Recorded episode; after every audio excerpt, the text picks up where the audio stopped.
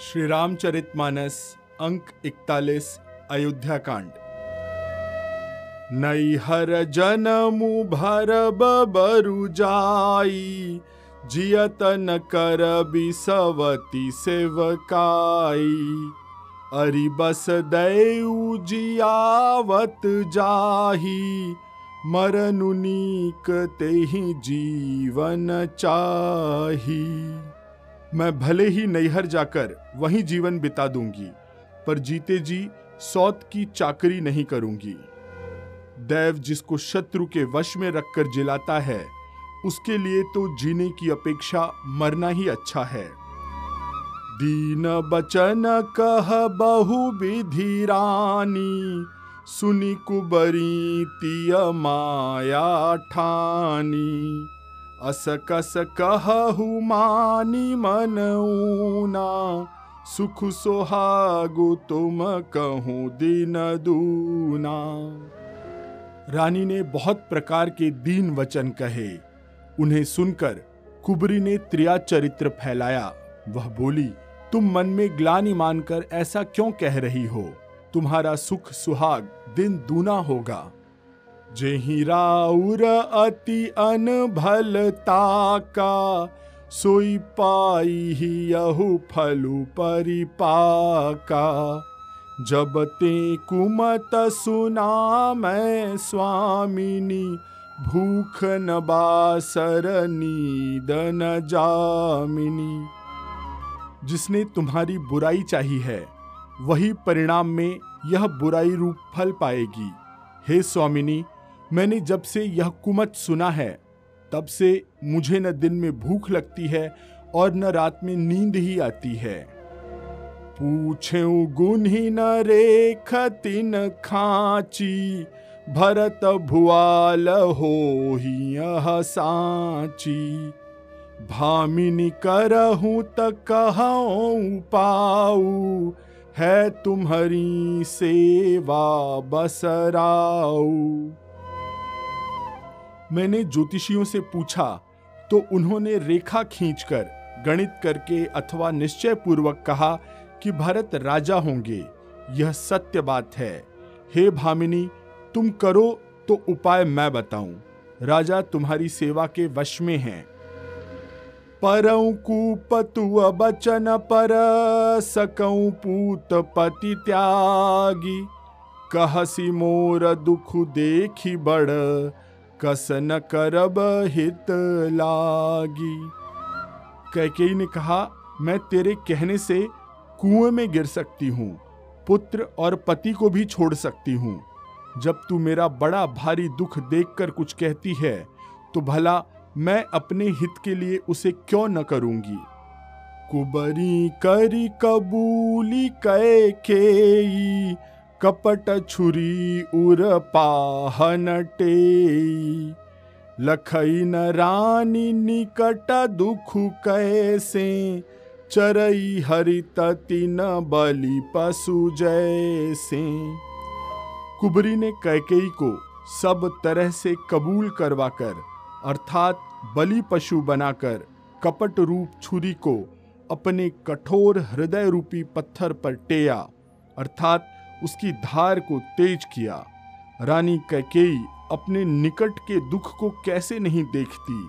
जैसे बलि का पशु हरी हरी घास चरता है, पर यह नहीं जानता कि मौत सिर पर नाच रही है। सुनत बात मृदु अंत कठोरी, देती मनहु मधु माहुर घोरी। कहई चेरी सुधि अहई की नाही। स्वामिनी कही हु कथा मोहि पाही। मंथरा की बातें सुनने में तो कोमल हैं, पर परिणाम कठोर हैं। मानो, वह शहद में घोलकर जहर पिला रही हो। दासी कहती है, हे स्वामिनी, तुमने मुझको एक कथा कही थी, उसकी याद है कि नहीं? दुई बरदान भूपसन थाती माग हुआ जुड़ा वहु छाती। सुतहि राजू राम ही बन बासु, देहु लेहु सब सवती हुलासु तुम्हारे दो वरदान राजा के पास धरोहर हैं। आज उन्हें राजा से मांगकर अपनी छाती ठंडी करो। पुत्र को राज्य और राम को वनवास दो और सौत का सारा आनंद तुम ले लो। भूपति राम सपथ जब करई, तब मागे हु जेही बचनु न टरई। होई अकाजु आजु निसबीते बचनु मोर प्रिय माने हूँ जीते। जब राजा राम की सौगंध खा लें, तब वर मांगना, जिससे वचन न टलने पावे। आज की रात बीत गई तो काम बिगड़ जाएगा। मेरी बात को हृदय से प्रिय या प्राणों से भी प्रिय, ऐसा समझना। बड़कु घातु करी पात किनी, कहे सी कोप गृह जाहु। काजू संवारे हु सजग सबू सहसा जनिपति आहु पापनी मंथरा ने बड़ी बुरी घात लगाकर कहा, कोप भवन में जाओ, सब काम बड़ी सावधानी से बनाना। राजा पर सहसा विश्वास मत कर लेना, अर्थात उनकी बातों में न आ जाना। कुबरी ही रानी प्राण प्रिय जानी बार बार बड़ी बुद्धि बखानी तो ही समहित न मोर संसारा, बहे जात कई भई सिया धारा कुबरी को रानी ने प्राणों के समान प्रिय समझकर बार बार उसकी बड़ी बुद्धि का बखान किया और बोली, संसार में मेरा, तेरे समान हितकारी कोई और नहीं है। तू मुझ बही जाती हुई के लिए सहारा बनकर आई। जो विधि पूरब मनोरथ काली, करो तो ही चख पुतरी आली। बहुविधि चेरी ही आदरु देई, कोप भवन गवनी कैके। यदि विधाता कल मेरा मनोरथ पूरा कर दे तो हे सखी मैं तुझे आँखों की पुतली बना लूँ। इस प्रकार दासी को बहुत तरह से आदर देकर कैकेयी कोप भवन में चली गई। विपति बीजू बरसारी तु चेरी भूई भई कुमति कै कई केरी। पाई कपट जलु अंकुर जामा, बर दो दल दुख फल परिणामा। विपत्ति अर्थात कलह बीज है, दासी वर्षा ऋतु है। कैकेयी की कुबुद्धि अर्थात उस बीज के बोने के लिए ज़मीन हो गई। उसमें कपट रूपी जल पाकर अंकुर फूट निकला। दोनों वरदान उस अंकुर के दो पत्ते हैं और अंत में इसके दुख रूपी फल होगा। कोप समाजु साजी सबु सोई राजू करत निज कुमति बिगोई। राउर नगर कोलाहलु होई। यह कुचाली कछु जान न कोई। कैकेयी कोप का सब साज सजकर कोप भवन में जा सोई। राज्य करती हुई वह अपनी दुष्ट बुद्धि से नष्ट हो गई। राजमहल और नगर में धूमधाम मच रही है। इस कुचाल का कोई कुछ नहीं जानता। प्रमुदित पुर नर नारी सब, सजही सुमंगल चार। एक प्रबिसही, एक निर्गमही, भीर भूप दरबार। बड़े ही आनंदित होकर नगर के सब स्त्री पुरुष शुभ मंगलाचार के साथ सज रहे हैं। कोई भीतर जाता है, कोई बाहर निकलता है। राजद्वार में बड़ी भीड़ हो रही है। बाल सखा सुनी हिया हर शाही, मिली दस पाँच राम पही जाही। प्रभु आदर ही प्रेम पहचानी पूछही कुशल खेम मृदुबानी श्री रामचंद्र जी के बाल सखा, राज तिलक का समाचार सुनकर हृदय में हर्षित होते हैं। वे दस पाँच मिलकर श्री राम जी के पास जाते हैं। प्रेम पहचान कर प्रभु श्री रामचंद्र जी उनका आदर करते हैं और कोमल वाणी से कुशल क्षेम पूछते हैं। फिर ही भवन प्रिय आय सुपाई, करत परस पर राम बड़ाई। को रघुबीर सरिस संसारा सीलु निबाह निहारा। अपने प्रिय सखा, श्री रामचंद्र जी की आज्ञा पाकर वे आपस में एक दूसरे से राम जी की बड़ाई करते हुए घर लौटते हैं और कहते हैं, संसार में श्री रघुनाथ जी के समान शील और स्नेह को निबाह करने वाला कौन है? जेहि जेहि जो निकरम बस भ्रम ही तह तह ईसु देव यह हम ही सेवक हम स्वामी सियनाहू होत नात यह और निबाहू। भगवान, हमें यही दें कि हम अपने कर्मवश भ्रमते हुए, जिस जिस योनि में जन्मे, वहाँ वहाँ, उस उस योनि में हम सब तो सेवक हों और सीतापति श्री रामचंद्र जी हमारे स्वामी हों, और यह नाता अनंत तक निभ जाए अस अभिलाषु नगर सब काहू कै कय सुतार दय अति दाहू। को न कुसंगति पाई न साई रहई न नीच मते चतुराई।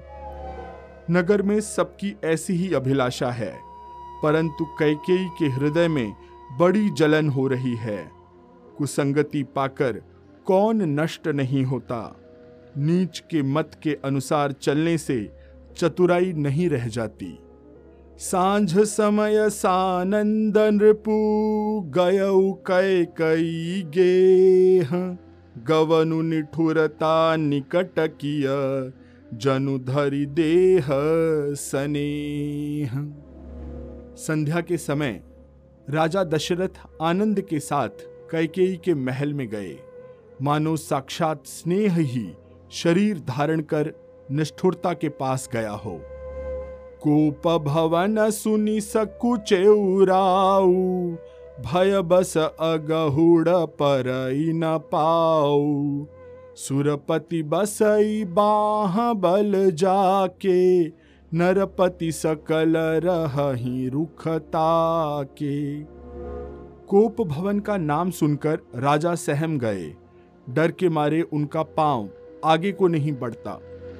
स्वयं देवराज इंद्र, जिनकी भुजाओं के बल पर राक्षसों से निर्भय होकर बसता है, और संपूर्ण राजा लोग जिनका रुख देखते हैं। सो सुनीति अरिस गया सुखाई देख हुकाम प्रताप बड़ाई। सूल कुलिस असी अंगव निहारे ते रतिनाथ सुमन सर मारे। वही राजा दशरथ स्त्री का क्रोध सुनकर सूख गए। कामदेव का प्रताप और महिमा तो देखिए। जो त्रिशूल, वज्र और तलवार आदि की चोट अपने अंगों पर सहने वाले हैं, वे रतिनाथ कामदेव के पुष्प बाण से मारे गए। सभय नरे सुप्रिया पही गयऊ, देखी दशा दुख दारुण भयऊ। भूमि शयन पटु मोट पुराना दिए डारी तन भूषण नाना। राजा डरते डरते अपनी प्यारी कैकेयी के पास गए। उनकी दशा देखकर उन्हें बड़ा ही दुख हुआ। कैकेयी ज़मीन पर पड़ी है, पुराना मोटा कपड़ा पहने हुए है। शरीर के नाना आभूषणों को उतार कर फेंक दिया है। कुमति ही कसी कुबेशता फाबी अन अहिवा तु सूच जनु भाबी छाई निकट नृप कह मृदुबानी प्राण प्रिया के ही हे तुरिसानी उस दुर्बुद्धि कैकेयी को यह कुवेशता अर्थात बुरा वेश कैसा फब रहा है, मानो भावी विधवापन की सूचना दे रही हो। राजा उसके पास जाकर कोमल वाणी से बोले, हे प्राण प्रिय किस लिए रिसाई, किस लिए रूठी हो? केही हे तुरानी रिसानी, परसत पानी पति ही नेवारई। मानहु सरोस भुजंग भामिनी, विषम भांति निहारई। दो बास नारस दसन बर मरम ठाहरु देखई। तुलसी नृपति भवतव्यता बस काम कौतुक लेखई। हे रानी, किस लिए रूठी हो? यह कहकर राजा उसे हाथ से स्पर्श करते हैं तो वह उनके हाथ को झटक देती है और ऐसे देखती है मानो क्रोध में भरी हुई नागिन क्रूर दृष्टि से देख रही हो। दोनों वरदानों की वासनाएँ उस नागिन की दो जीभें हैं और दोनों वरदान दांत हैं। वह काटने के लिए मर्म स्थान देख रही है। तुलसीदास जी कहते हैं कि राजा दशरथ होनहार के वश में होकर इस प्रकार हाथ झटकने और नागिन की भांति देखने को कामदेव की क्रीड़ा ही समझ रहे हैं।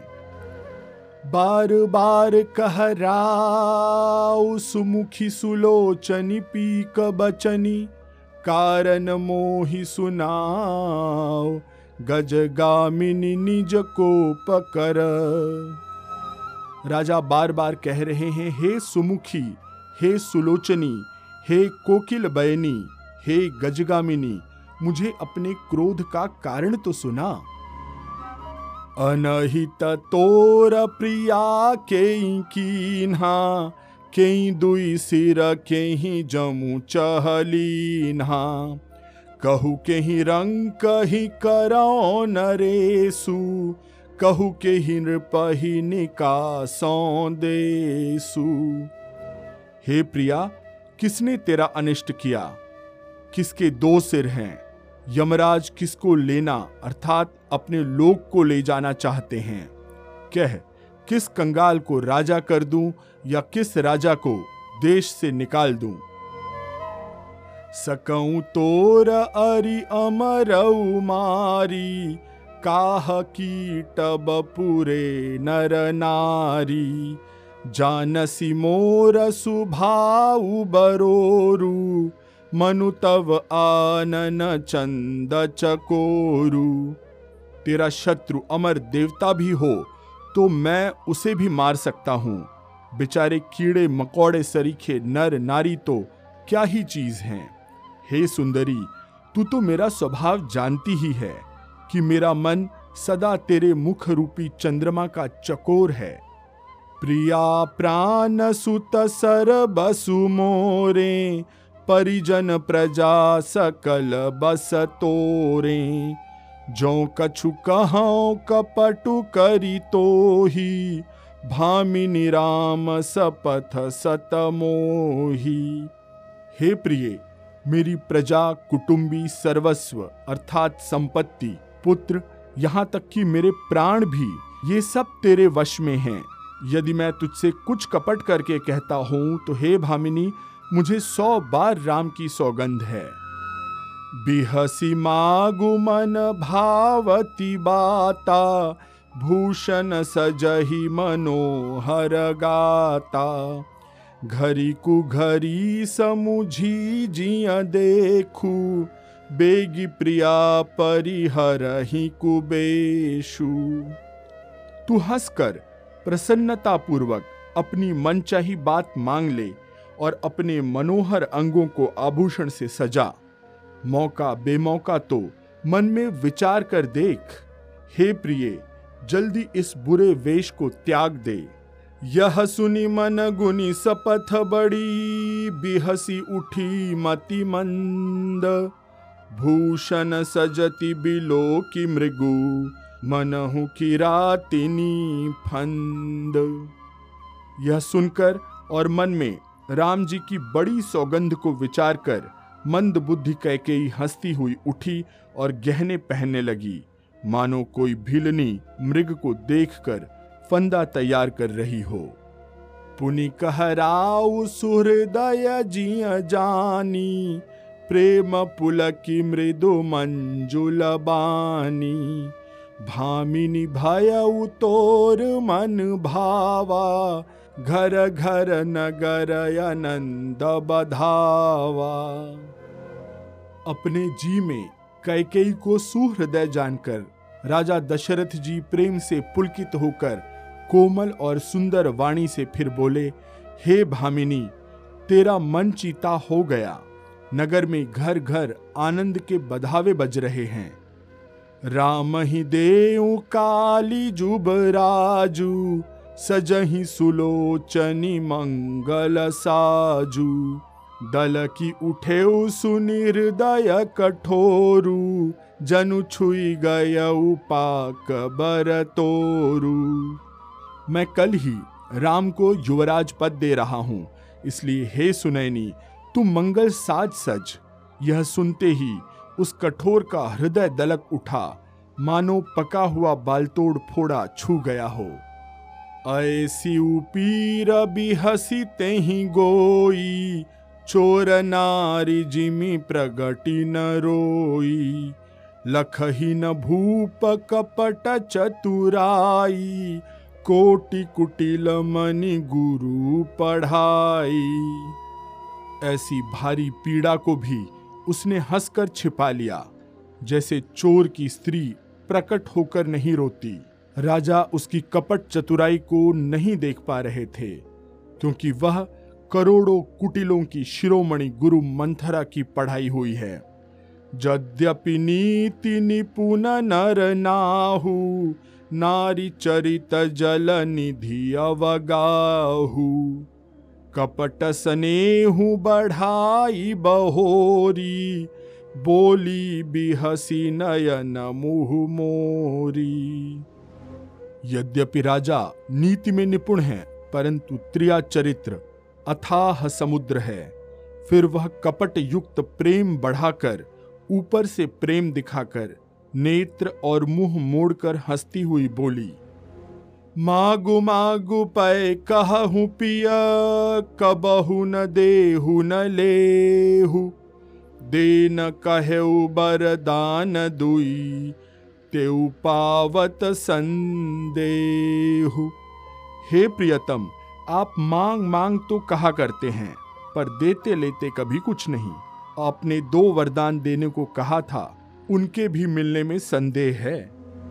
जाने उमर मुराऊ हँसी कहई, तुम ही कोहाब परम प्रिय अहई। थाती राखी न मागी हुकाऊ बिसरी गयऊ मोही भोर सुभाऊ।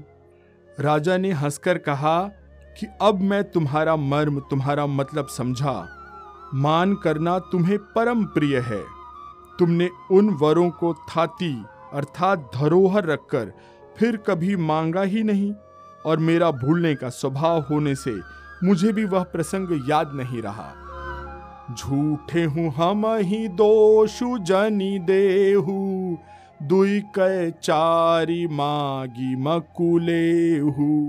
रघुकुल रीति सदा चली आई। प्राण जाहू बरु बचनु न जाई।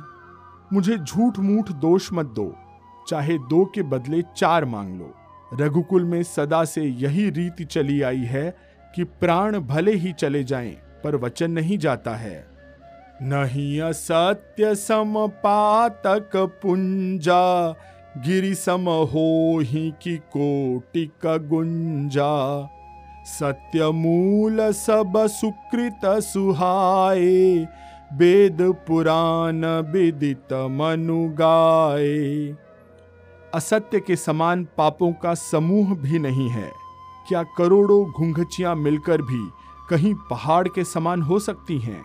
सत्य ही समस्त उत्तम सुकृतों अर्थात पुण्यों की जड़ है। यह बात वेद पुराणों में प्रसिद्ध है और मनु जी ने भी यही कहा है। तेहि पर राम सपथ करियाई सुकृत स्नेह अवधि रघुराई, बात दृढ़ाई कुमति हँसी बोली, कुमत कुबिहग कुलह जनु खोली। उस पर मेरे द्वारा श्री राम जी की शपथ करने में आ गई। श्री रघुनाथ जी, मेरे सुकृत, पुण्य और स्नेह की सीमा हैं। इस प्रकार बात पक्की करा के दुर्बुद्धि कैकेयी हंसकर बोली, मानो उसने कुमत अर्थात बुरे विचार रूपी दुष्ट पक्षी को छोड़ने के लिए उसकी कुलही अर्थात आँखों पर की टोपी खोल दी हो। भूप मनोरथ सुभग बनु, सुख सुबिहंग समाजु, भिल्ली जिमि छाड़ न चहती। बचनु भयंकरु बाज राजा का मनोरथ सुंदर वन है, सुख सुंदर पक्षियों का समुदाय है। उस पर भीलनी की तरह कैकेयी अपना वचन रूपी भयंकर बाज छोड़ना चाहती है। मास परायण तेरहवा विश्राम। आज की कथा में यहीं पर विराम लेते हैं। शेष कथा अगले अंक में। आप हमारे इस पॉडकास्ट को जिस भी प्लेटफॉर्म पर सुन रहे हैं, वहाँ हमें लाइक शेयर और सब्सक्राइब ज़रूर करिएगा। आप इस राम कथा अमृत को अपने मित्रों, परिवार व परिचितों से शेयर अवश्य करिएगा। मैं आशीष पी मिश्रा आपसे आज्ञा लेता हूँ। सियावर रामचंद्र की जय। पवन सुत हनुमान की जय। कहो भाई सब संतन की जय।